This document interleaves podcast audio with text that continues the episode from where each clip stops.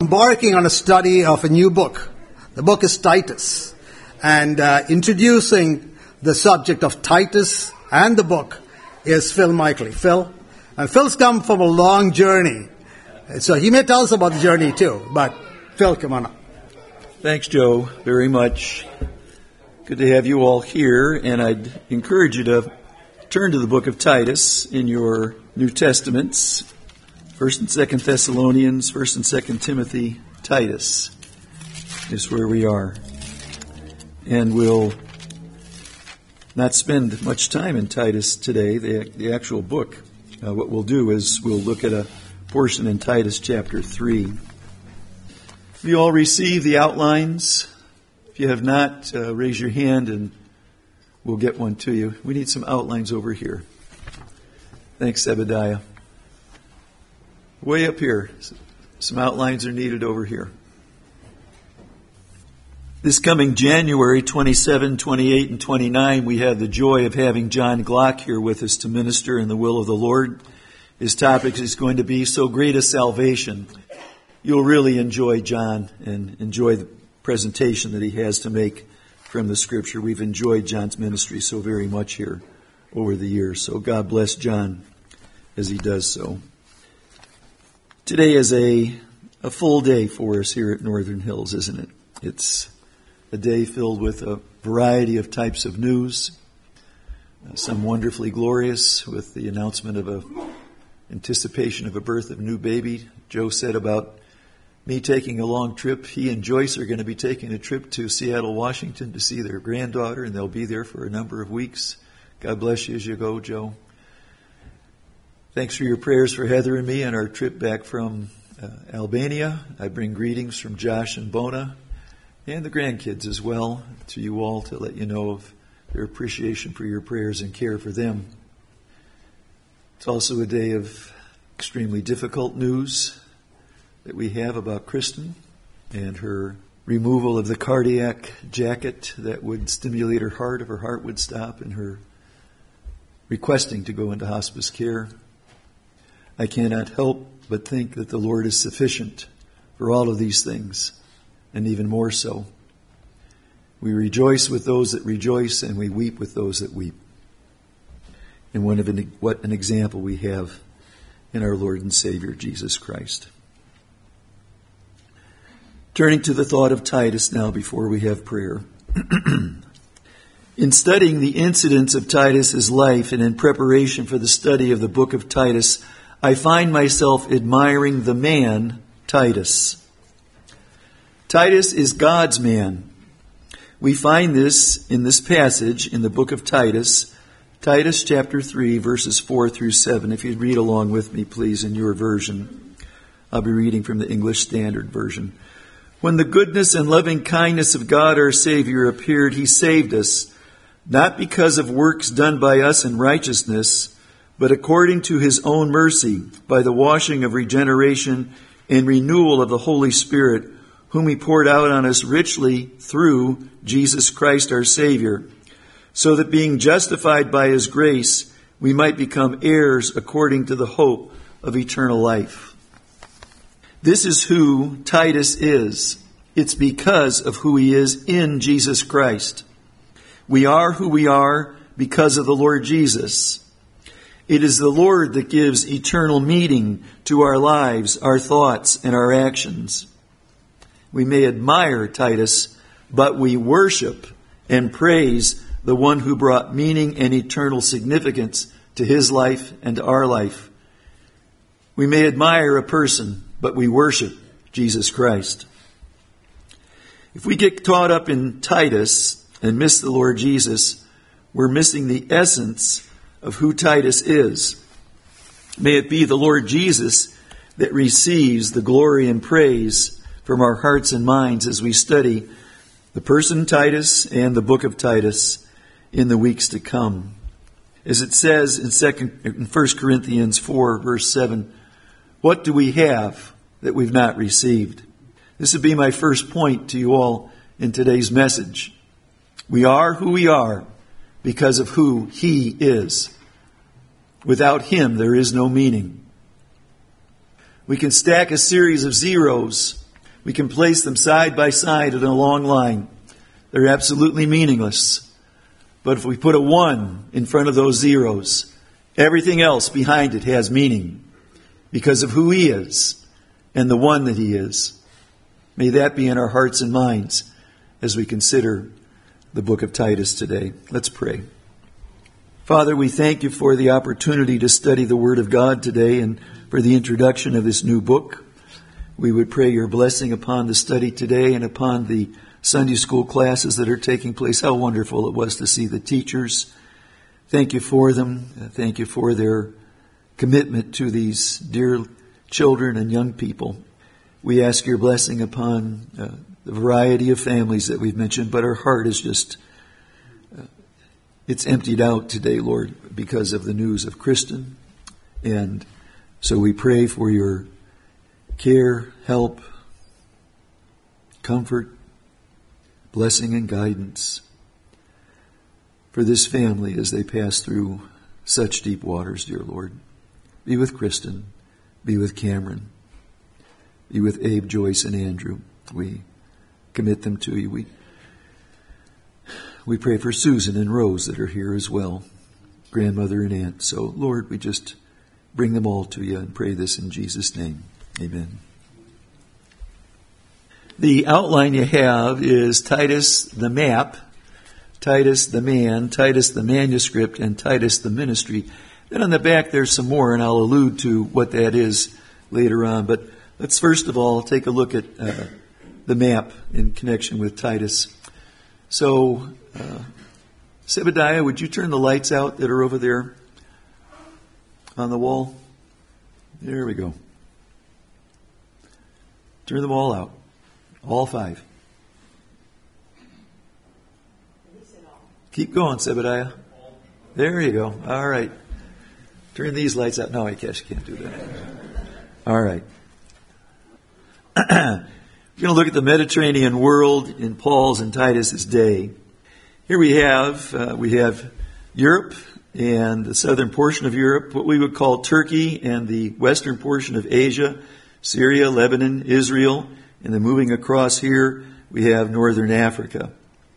Let's make our map a little smaller. Take just a section of the map and expand it for our thoughts here. And this would be the biblical world of Titus and of Paul during this time. you can see my cursor, can you not? Yes. All right.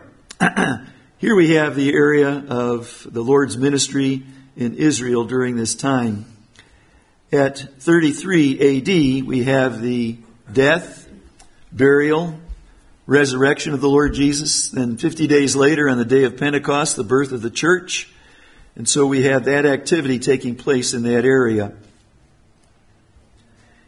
By 36 AD, the word has started to spread. There is opposition to the word, and we have the gospel being suppressed, and suppressed particularly by the Sanhedrin, but also by a young man named Paul. Saul, Paul, who is going to pursue Christians at all cost and wipe out this disruptive sect from his point of view. Around 36 AD, three years after the Lord Jesus Christ rose from the dead and the church has been established on the day of Pentecost, Saul encounters the living Lord Jesus on the road to Damascus and he gets saved. During the next few years, you have the expansion of the gospel from Jerusalem, the mother church, the place where the church began, into other areas, and it's mostly due to the activity of Philip the evangelist. Philip the evangelist goes to Samaria and he preaches the gospel there. People get saved, they get baptized. Peter and John follow up on this. You then have Philip being directed to the south to interact with someone, an Ethiopian treasurer who has a copy of Isaiah, and he's reading from Isaiah 53. And Philip explains the gospel to him, who he's talked, who the scripture's talking about, that it's the Lord Jesus.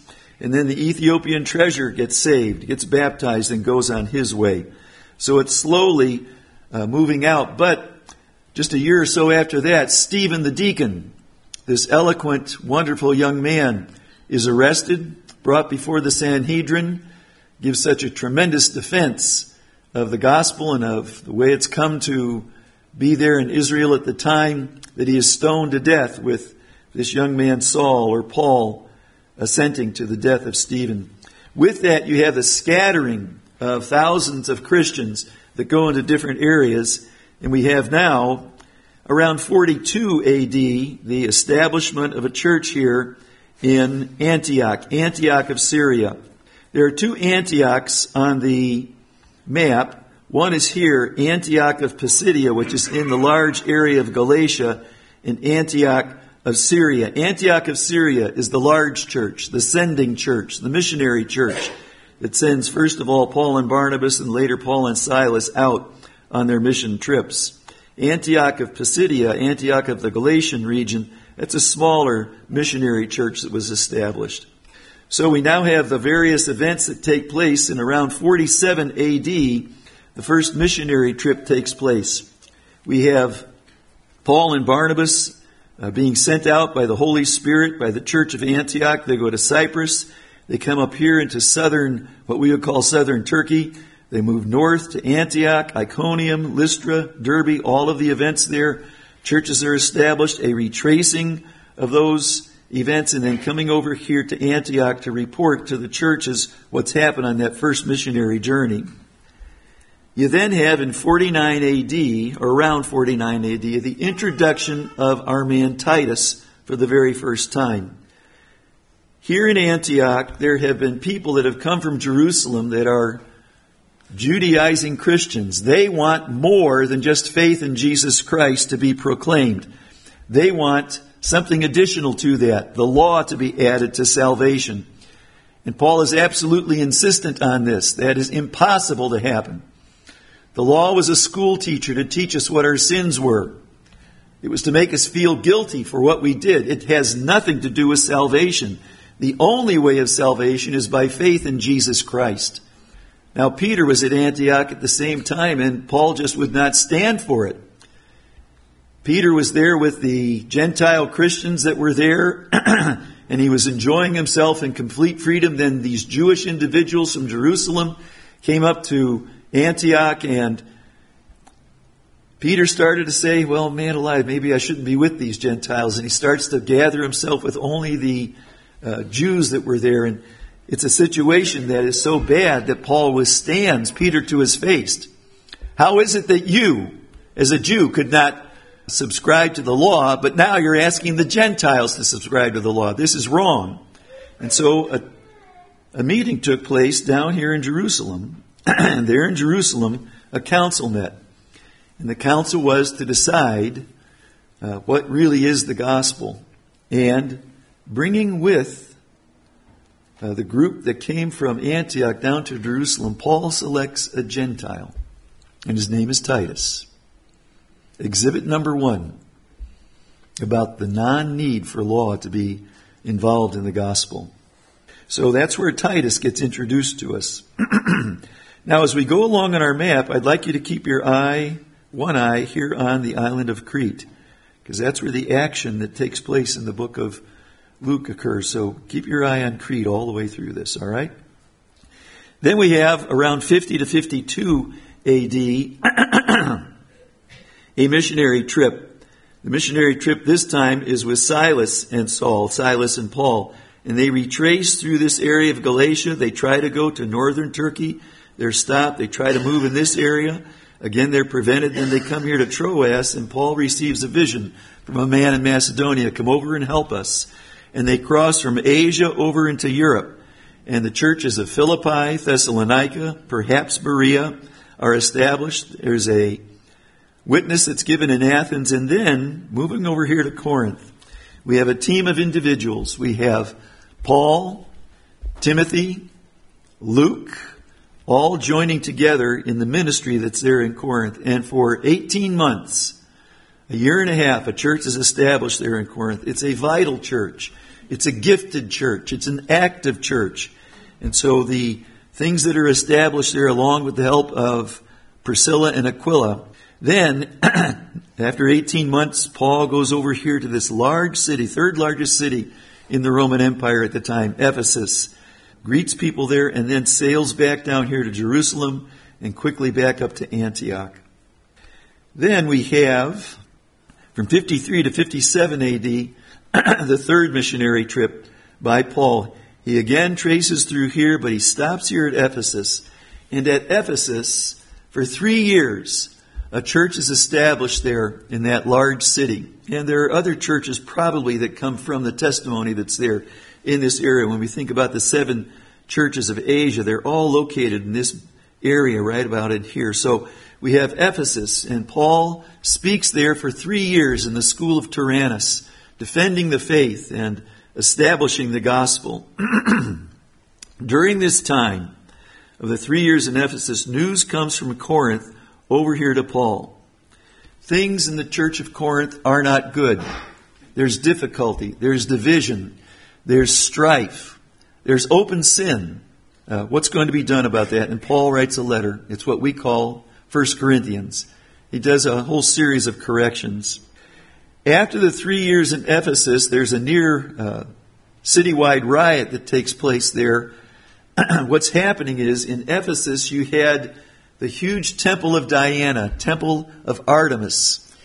And Christianity has been so successful there in this third largest city of the Roman Empire that over a million dollars of,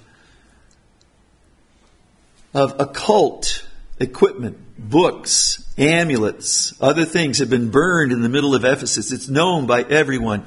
And the people that would go to this great temple of Diana, one of the seven wonders of the ancient world, the numbers are starting to go down. And the silversmiths that made little copies of Artemis or Diana and of the temple, they start now to lose business.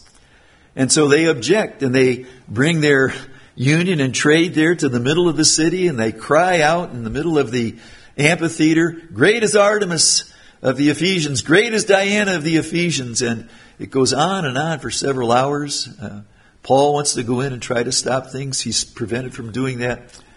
And so it's an uproarious situation there, the success of Christianity. And Paul now takes this trip in this direction. And what he's wanting to know is what has happened in the response to the letter that he sent to the Corinthians.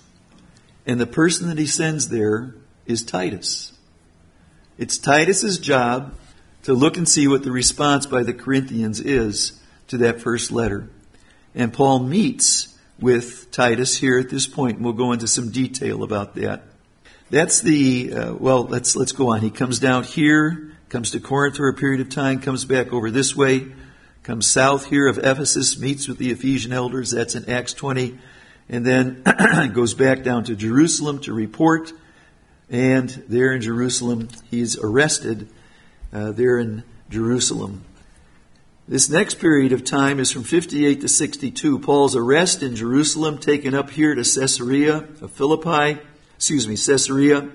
He's held there for two years. He appeals to Caesar and he asks that his case be transferred there. Then he's taken by ship along here. And down here, he just barely, for a short while, touches Crete. For a short while, perhaps a day or two. What they're doing is they're getting the ship to go to a safer port right here at the western end of Crete. But instead of being able to land there, a huge wind comes along and blows their boat along.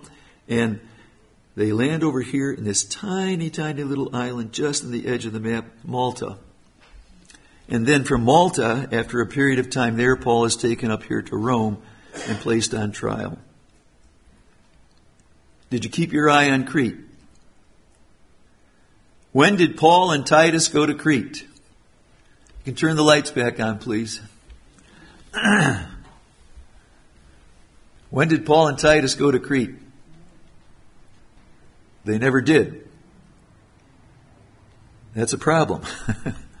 okay, when did Titus and Paul go to Crete? It seems that Paul is released from prison, and down here on the island of Crete, there is a great work that's done by Paul and Titus. So that's what our book is about. Paul leaving Titus here in Crete and telling him things that he wants Paul uh, Titus to accomplish for him. So somewhere from 62 to 64 AD, that's when we think we have Paul and Titus here in Crete. Okay, now thanks for hanging in there with me. uh, the most difficult part of a lesson plan is the AV portion. Andy, you did it great. For some of you with the lights out, you can wake up now and let's go into our into our thought. First of all, Titus the man. We don't know a great deal about Titus from the book itself. Titus has been saved through the ministry of Paul. It says that in Titus 1 4. He acknowledges Titus as his son in the faith. Our knowledge about Titus has to be gleaned from Galatians chapter 2, 2 Corinthians chapters 2, 7, 8, and 12, and 2 Timothy chapter 4. Titus's testimony, when, where, and what the circumstances are of Titus's salvation, we really don't know much. His salvation is not mentioned or alluded to by Paul except for a small phrase in the book of Titus. Luke does not mention Titus at all in all 28 chapters of Acts, as opposed to Timothy, who's mentioned six times in Acts. We believe Titus was probably saved at the church in Antioch somewhere around 45 AD. Titus is known by the churches in Galatia. We know this from Galatians chapter 2 verses 1 through 3. Paul brings up Titus's name to the Galatians with no explanation, so they had to know who he was. He brings Titus to the Galatians churches such as Antioch of Pisidia, Iconium, Lystra, and others that are in the surrounding country without explanation. So we conclude that Titus is well known among the churches of Galatia. Titus was saved through the ministry of Paul. We've concluded that Titus was known to the churches of Galatia, and therefore Titus may have traveled among those churches. In fact, Titus may have borne his testimony and ministered among those churches there in Galatia. Titus was at the church in Antioch of Syria when Paul and Barnabas went to Jerusalem around 49 AD to settle the issue of circumcision and law needed for salvation. Titus must have been a man of some bearing, of some presence, of some gravity, of some confidence in his understanding of salvation and how his Christian walk for Paul to have brought Titus to Jerusalem as an uncircumcised Gentile. He was a Christian that would be among Jewish Christians at the mother church in Jerusalem and was not forced to be circumcised as a Greek. It says that in Galatians chapter 3. Here is Titus. He's openly introduced by Paul to all those that are there in Jerusalem. and he says, This is a Gentile Christian, uncircumcised. Now, what do you have to say to this man? Not a Jew put a finger on Titus because they could take the measure of Titus and see that he was completely confident in his salvation in Jesus Christ without the addition of anything. And so Paul chose his man thoughtfully, carefully. Someone who would be able to stand his gospel ground and not be swayed by Jews. And these Jews had quite a pedigree. There were Jews who had been with the Lord Jesus. There were Jews who were related to the Lord Jesus. There were Jews there in Jerusalem who had suffered for the sake of the Lord Jesus and therefore would have a greater position than this mere Gentile Christian that comes from Antioch. They would think that they could have it, that they could push themselves and assert themselves onto Titus, but that is not the situation. Titus does not think that their uh, personal association with the living Lord Jesus Christ had anything to give them an advantage over himself as far as being a full Christian because of his faith in Jesus Christ. It was faith and faith alone that Titus understood that saved him. It was faith in the person, the substitutionary work, the work on the cross by the Lord Jesus Christ, plus nothing else that brings salvation and eternal life, forgiveness of sins. That's the gospel that I preach this morning to everyone here in this room. Jesus Christ has done all the work for our salvation. He died on the cross in our place. He took our sins into his own body. He was punished by God in our place. Jesus Christ is our substitute, fully, completely, eternally satisfied in his holy, righteous character and in the punishment for all sin, for all mankind, for all time. God looked at his Son, the Lord Jesus Christ, him taking our place and suffering the punishment that God gave for our sin. The wrath of God fell upon the Lord Jesus Christ there on the cross. We can add nothing to the perfect substitutionary death of Jesus Christ. He has done it all. We must believe in the Lord Jesus Christ and we will be saved.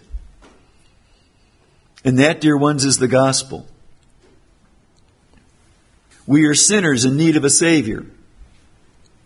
Jesus Christ is that Savior. God is satisfied with the salvation that was won by Jesus Christ on the cross. And we, by our own effort, by our own thought, by our own actions, by our own obedience, can add nothing to the gospel of salvation in Jesus Christ. Jesus Christ has done it all. We now have the promise of everlasting resurrection life in Jesus Christ. Because he was raised from the dead, will be raised from the dead, or will be caught up together when the Lord Jesus Christ comes near the earth and we're raised up into glory. And this will take place in a moment, in the twinkling of an eye. And so shall we ever be with the Lord. Whosoever believes in the Lord Jesus Christ shall not perish, but have everlasting life. I openly, happily, joyfully preach the gospel today and urge you, if you've not received Jesus Christ as your Savior, to do so. There is nothing, nothing you can add to the perfect work of Jesus Christ. Titus was given at least two difficult ministries we know of Corinth and Crete. we'll look at the ministry at Corinth here for just a few moments. The church at Corinth was established during the second missionary trip by Paul and Silas, picking up Timothy in Lystra and Derbe, and he was joined by Luke in Troas. They crossed over into Europe, into Greece and Macedonia. The churches of Philippi, Thessalonica, and Berea were started. Jewish opposition was so great that Paul went to Athens, witnessed there, and then on to Corinth. Silas and Timothy rejoined Paul in Corinth, and a year and a half was spent by the team establishing the Corinthian church. Paul then crosses the Aegean Sea to Ephesus on the western coast of Turkey. Paul stayed there for a short time, perhaps a month, and then he returned to Jerusalem. Fairly quickly, Paul started on his third missionary journey. He comes to Ephesus and is there for three years. While in Ephesus, Paul hears about conditions in the church of Corinth. He gets this information from people from a household called Chloe, from, people, from a person named Stephanas, another named Fortunatus, and another named Achaicus. All of these are mentioned to us in the first letter of Corinthians. The situation there in Corinth needs attention because of the divisions in the fellowship, disorder at the Lord's table, lack of discipline in the use of gift, and out and out sin that's taking place in Corinth, about which the Corinthians apparently were very proud and boastful because of their broad mindedness, broad mindedness in connection with this sinful issue. Let's state it very plainly. There was a man who was living with his father's mother. There was incest occurring there in Corinth. And it was openly accepted by the Corinthians. In fact, they even boasted about it, just how, how open they were to this kind of activity. Paul had to make sure that he dealt with this. To deal with this situation in Corinth, Paul had to write a very difficult letter to the church at Corinth. By Paul's own testimony, he says, I even made you grieve with my letter, and I do not regret it though I do regret it because it made you grieve. Sounds contradictory. I wrote a very hard letter to you. It made you feel bad. I don't regret that at all. And yet I love you so much. I do feel badly because it made you grieve. You see the truth and the grace there in Paul at the same time. I had to write a hard letter. I don't regret it. I do regret it because I know it hurt. Paul apparently sent Titus to the Corinthian church to find out what the response has been to the letter that Paul sent. Now, let me say that again. Titus is sent by Paul to Corinth to see what the response by the Corinthian church is to that difficult, hard letter that's caused grief among those. Please notice this. Titus, as far as we know, did not have any prior contact with the believers in the Corinthian church. Now, Paul had boasted to Titus about the Corinthian believers. This seems to be a difficult task that Paul has placed on Titus. He's going to a church he has not visited before. He has to inquire and observe what the response to a grievous letter from Paul is to the Corinthians.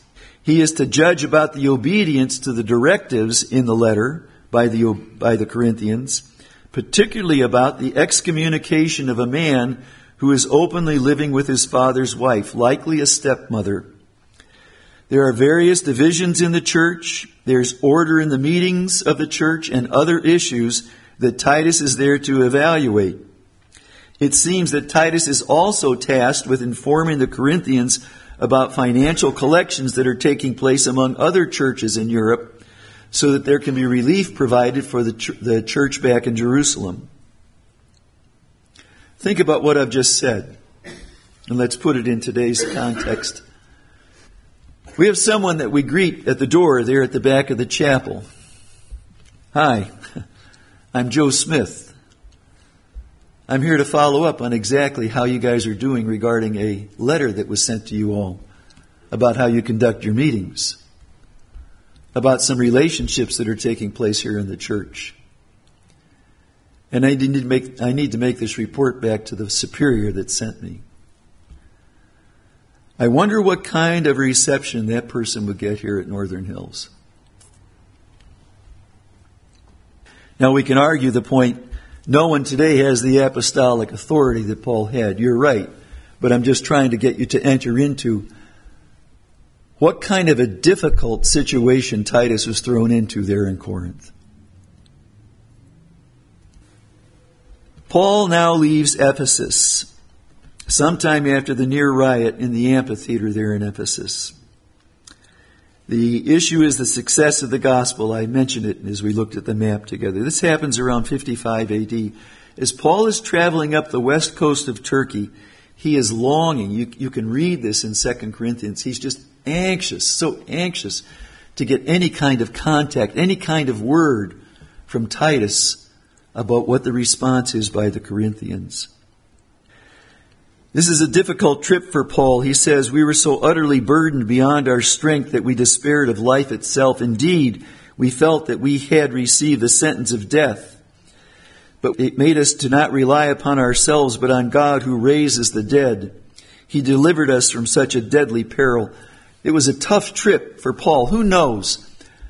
There had been assassination attempts on Paul's life, and perhaps there are people that are pursuing Paul from Ephesus to make sure that this person who's caused such trouble to the business interest there in Ephesus, that they're trying to pursue this man who's caused trouble. There's, it was a difficult trip, we'll say that, and a near death experience for Paul as he's going up to encounter Titus and find out.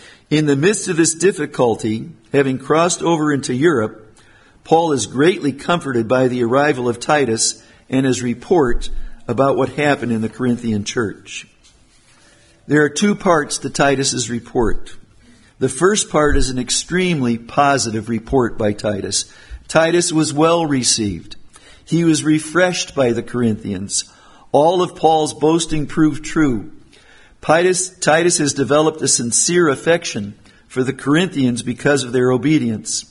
Titus reports that the discipline of the sinful situation involving incest has been dealt with.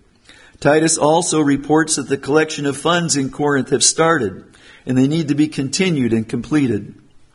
Titus has a genuine care for the Corinthians. Paul compares it to his own care for the Corinthians. He states there in uh, chapter 7 of 2 Corinthians, Titus loves you just like I love you. Titus wants to go back to Corinth to help them with the completion of the collection of the funds. And it's going to be that Titus will be accompanied by another brother. He's not named there in 2 Corinthians. It's likely Luke. It's someone that is famous among the churches. All of this is very positive, causing Paul to rejoice. And as you read through 2 Corinthians, chapters 1 through 9, you can see the enthusiasm, the ebullience, the relief at the great report that Paul receives from Titus about what's going on in Corinth. But there's another part to the report. And again, it's just so plainly, bluntly obvious as you read in 2 Corinthians chapters 10 through 13. Titus has a second and very negative part to the report. Titus tells Paul there are people calling themselves super apostles that are active in the church. They're Jewish Christians and they're boasting that they knew the Lord Jesus Christ personally in the flesh as opposed to Paul who did not have contact with the Lord during his life. These super apostles are making fun of Paul.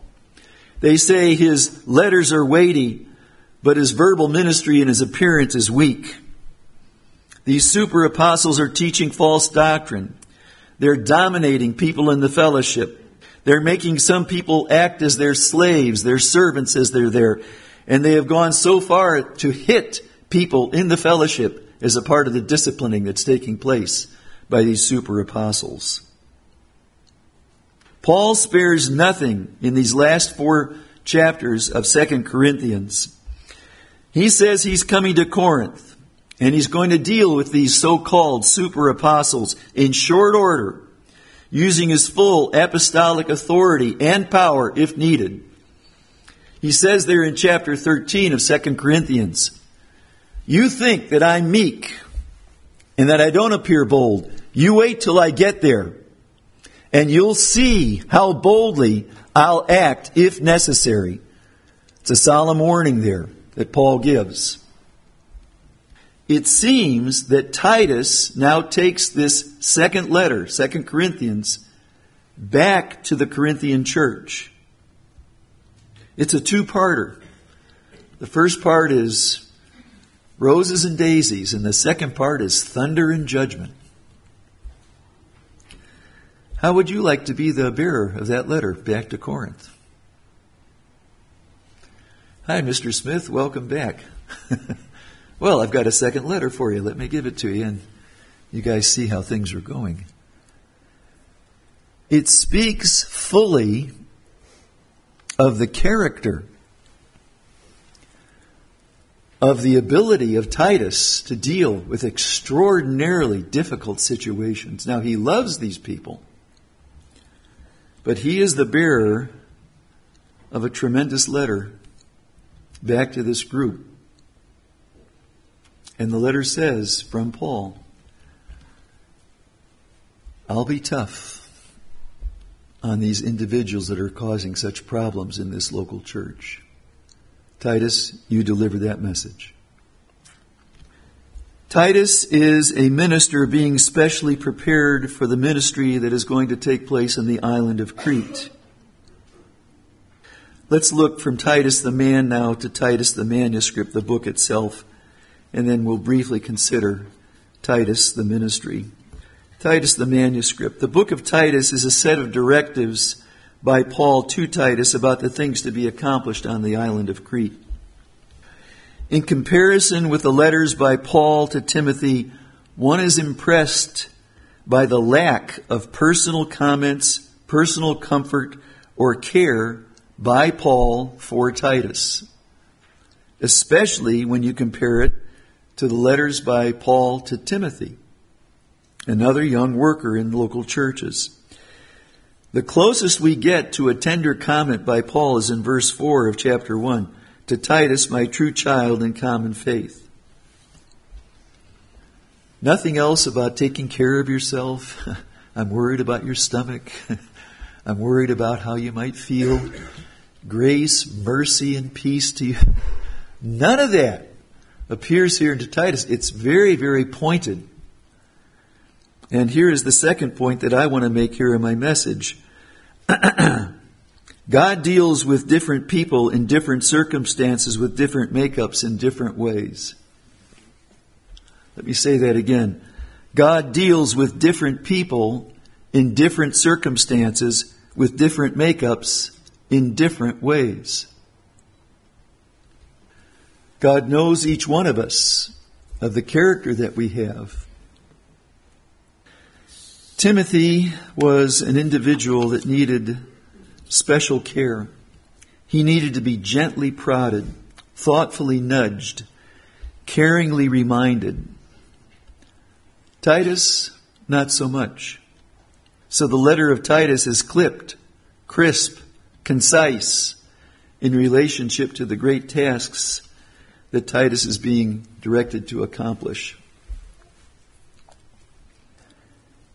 Timid Timothy, I've heard that title given to Timothy. Paul pushing this younger man, urging him, encouraging him.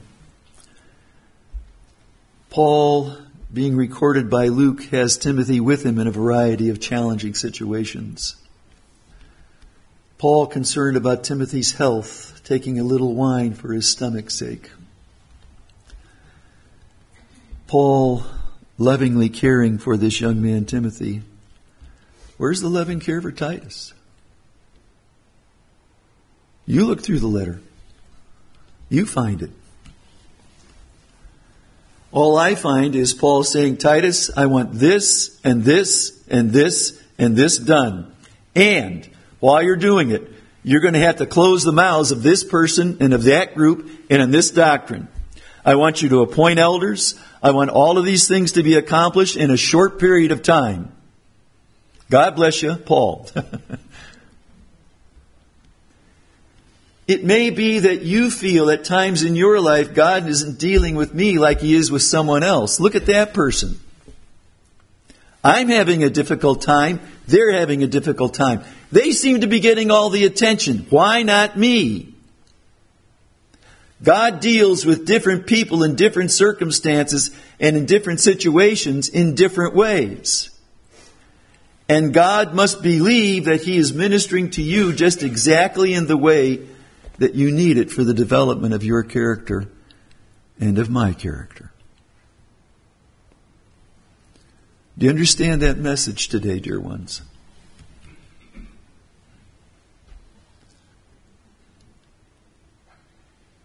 Can you believe that God is dealing with you perfectly? Exactly what you need. Perhaps even to the point where you feel like you're being neglected, neglected by others.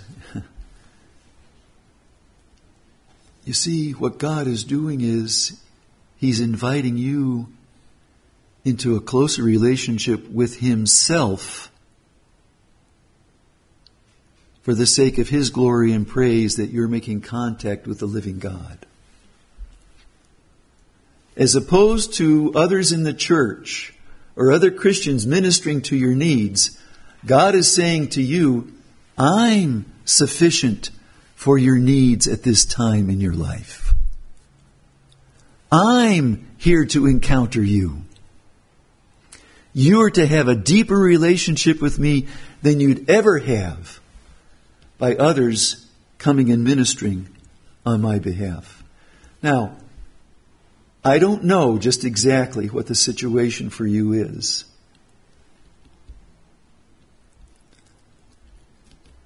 But I do know that God deals with us differently for His purposes and for His praise.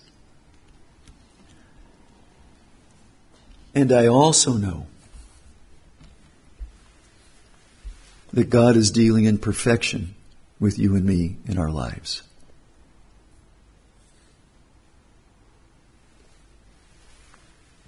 Now, if you look at the back of your outline today, you'll see a, series of tasks, topics, and treasures that are there. Keep this. This will guide you through the remaining ministry that we have on Paul in the weeks to come. Pray for those that are going to be ministering on those things. Paul is giving Titus a set of tasks to be done, items to be accomplished there among the churches of Crete. Scattered among the tasks are various topics related to the tasks. And finally, among the tasks and topics of the Holy Spirit through Paul, he has placed at least two treasures to be discovered, to be delved into, and to be delivered to our hearts and minds and souls regarding the preciousness of our Savior, of our salvation, our sobriety, and our sovereign in the skies. This is what we'll be studying in the weeks to come. We trust you will know Titus from our time of study. That is, know the book of Titus from our time of study and appreciate this small handbook of church organization and Christian life. You have tasks, topics, and treasures in Titus that will be following in the weeks to come. The letter is a quick read. Uh, please listen to this. The letter is a quick read. I encourage you to spend the 20 minutes it takes to read the book of Titus in the weeks to come for our studies. Read through the book of Titus once a week during these next eight, nine, ten weeks that we have our study. It just doesn't take that long to familiarize yourself with what we're going to be studying. And now let's look at the ministry on Crete. This is what will be talked about over the next many weeks. Apparently, Paul was released from prison in Rome. This would be around 62. Paul hinted at his release in at least two of his letters. In Philippians chapter 2, verses 23 and 24, he says, I hope therefore to send Timothy to you just as soon as I can see how it will go with me. And I trust in the Lord shortly I myself will come also. Paul's anticipating being released there from Rome. And he really assures us here in Philemon 22. He says to this man Philemon, this rich, wealthy man, at the same time prepare a guest room for me, for I am hoping that through your prayers I'll graciously be given to you. He's arrested, he's there in Rome, and then he's very confident of his release. And so Paul, we believe, was out of prison for at least two years. It seems during this time that he and Titus, he and Titus went to Crete. There, Paul and Titus evangelized cities and towns, established churches. Crete is difficult ground in which to work. Here's Paul's description of, Crete, of Cretans, quote, quoting a Cretan poet from 600 years earlier. Here's Paul's borrowed description from a Cretan himself. Cretans are always liars, evil beasts, lazy gluttons. Then Paul adds this affirmation this testimony is true. Timothy, you've got a tough row to hoe here, and this is the kind of people you're dealing with, but I'm leaving you here on the island, and I want you to do this work for me. Paul leaves Titus in Crete to do a variety of tasks. Now listen to these tasks. Appoint elders in every town. Preach the word. Silence the opposers to the gospel. Teach sound doctrine outline responsibilities for older men, older women, younger women, younger men. Devote yourself to good works and complete all of this in an efficient manner. Man, what a daunting list. And he says this without any emotion. I want these things done. And it seems it's not a year's time that's being involved here. It seems a matter of months. He says, I'm sending a replacement for you, either Artemas or Tychicus. Then I want you to meet me in Nicopolis. That's on the west coast of uh, Greece, just south of, I want to make sure I mention this, just south of Albania, Illyricum, where Paul intends to spend the winter. So he's saying to Titus, I want that list of tasks that I've just mentioned done. And I can't help but go into it. I've got a, a lesson in about a month from now. Not only is Titus to do these positive things, he is to shut the mouths of those who are, pe- who are teaching false things. I don't want you to just be a nice guy there in the church and do these wonderful things. Anyone who opposes you, I want them stopped. I want that false doctrine to be dealt with. Man alive.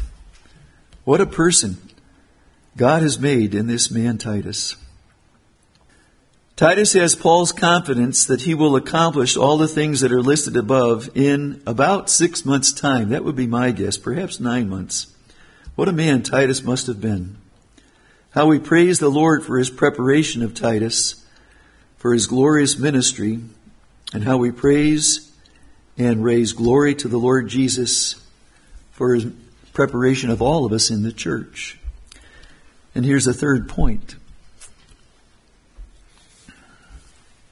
God is using the circumstances that He's brought to your life for the purpose of His ministry in your life. See, I can just look out here and I can see the circumstances that God has put in a variety of lives that I know about because we've shared them together.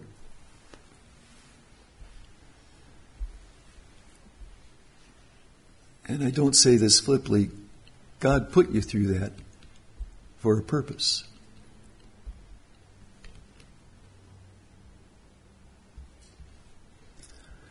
God put Titus through Corinth for a purpose. It's to get him ready to work on Crete.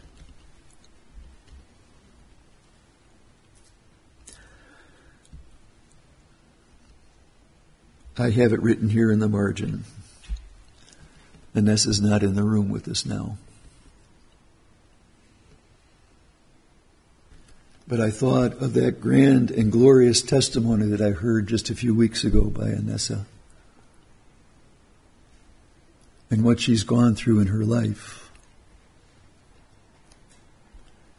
And God has put her through that for the purpose of a ministry that only she will be able to fulfill in future days.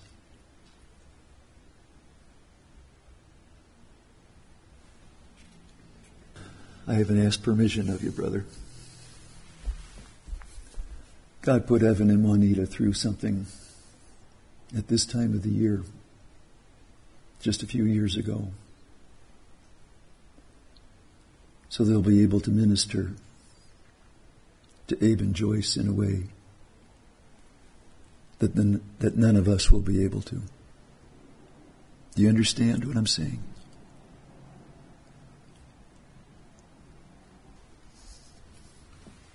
I, can look at the whole variety of circumstances that we've been through here at the assembly. And the reason God has put us through those things is so that we're ready for the next ministry that He has for us.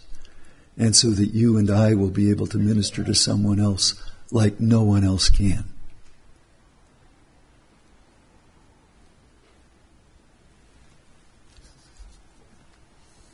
It's an extremely simple thought that comes here from the consideration of Titus and the ministry that he's fulfilled. There's a small coda about Titus's life that we find in 2 Timothy chapter 4. This is what Paul writes to Timothy. Timothy, do your best to come to me soon. Demas, in love with this present world, has deserted me and has gone to Thessalonica. Crescens has gone to Galatia. Titus to Dalmatia, or we could say today to Albania. Luke alone is with me. We learn a couple of things from this passage. Titus was with Paul during a portion of Paul's imprisonment. He was there, among others, Dr. Luke being one of them. Paul certainly needed a doctor. Titus was caring for, fellowshipping with, and just being there with Paul during his ministry. My own feeling about it is, is that Titus did go to Nicopolis to meet Paul, and that there in Nicopolis Paul was arrested, and Titus went with Paul to Rome during that arrest. The second thing we learn is that Titus has left Paul for a ministry in northern Albania, that's Dalmatia. Paul said that he was in Illyricum or Albania in Romans 15:19. It would seem that Titus and Luke knew each other from their work together in the Corinthian church. Paul certainly needed a doctor in Luke, but now Paul needs someone or he needs Titus, a veteran of the Corinthian experience and of the Cretan experience to go do something special in Albania.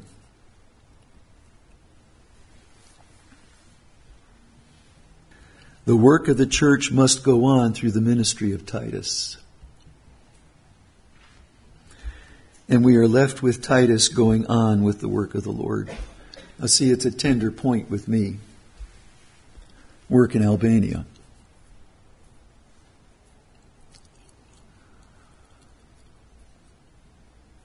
I can tell you how hard the work is in Albania.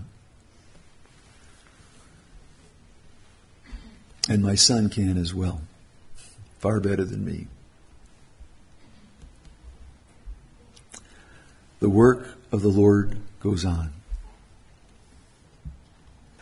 As we study Titus in these next several weeks, the applications for us here at Northern Hills will become very apparent. The book of Titus is for the life in the local church. Please be in prayer for those that are studying and preparing messages. Evan has two in a row. He's having to take one this coming week because Abe is not able to. Please be in prayer for Evan as he prepares those two messages. May we all be enriched and may the Lord Jesus be glorified in us and through us as we study the book of Titus. Let's pray. Dear Father, we come to you this morning, this afternoon, and thank you that you've given us this book of Titus. Thank you for preparing your man for this extraordinarily difficult work there in this island. But you have God's people there. There were Cretes that were there, Cretans that were there on the day of Pentecost. Perhaps some of them carried the word back to Crete. I don't know, Lord, but in some way you established your church there and established dealings with, the, with that church. Help us now here. You have brought this group of people together, dear God, for a purpose and a point. It is to minister to ourselves the mercy and grace and goodness of God, to help and support one another but then beyond that, you have put us here in the variety of circumstances that we've gone through in our lives to share the gospel, the good news of Jesus Christ with others. Help us, dear God, to do so, we pray. And then a final thought from Titus. Dear Lord, keep false doctrine out of this assembly. Protect us from the evils of Satan that would want to pervert the gospel and make it something different than it is a free gift of salvation by faith in Jesus Christ and Jesus Christ alone. Let anyone who's here today that's a stranger to the grace of God realize that they can receive Jesus Christ today at this moment and they'll be saved. Spirit of God, do your work in convicting and converting for the purpose of bringing individuals into the church, into the body of Christ. We look forward expectantly to the teaching in the weeks to come. In Jesus' name, amen.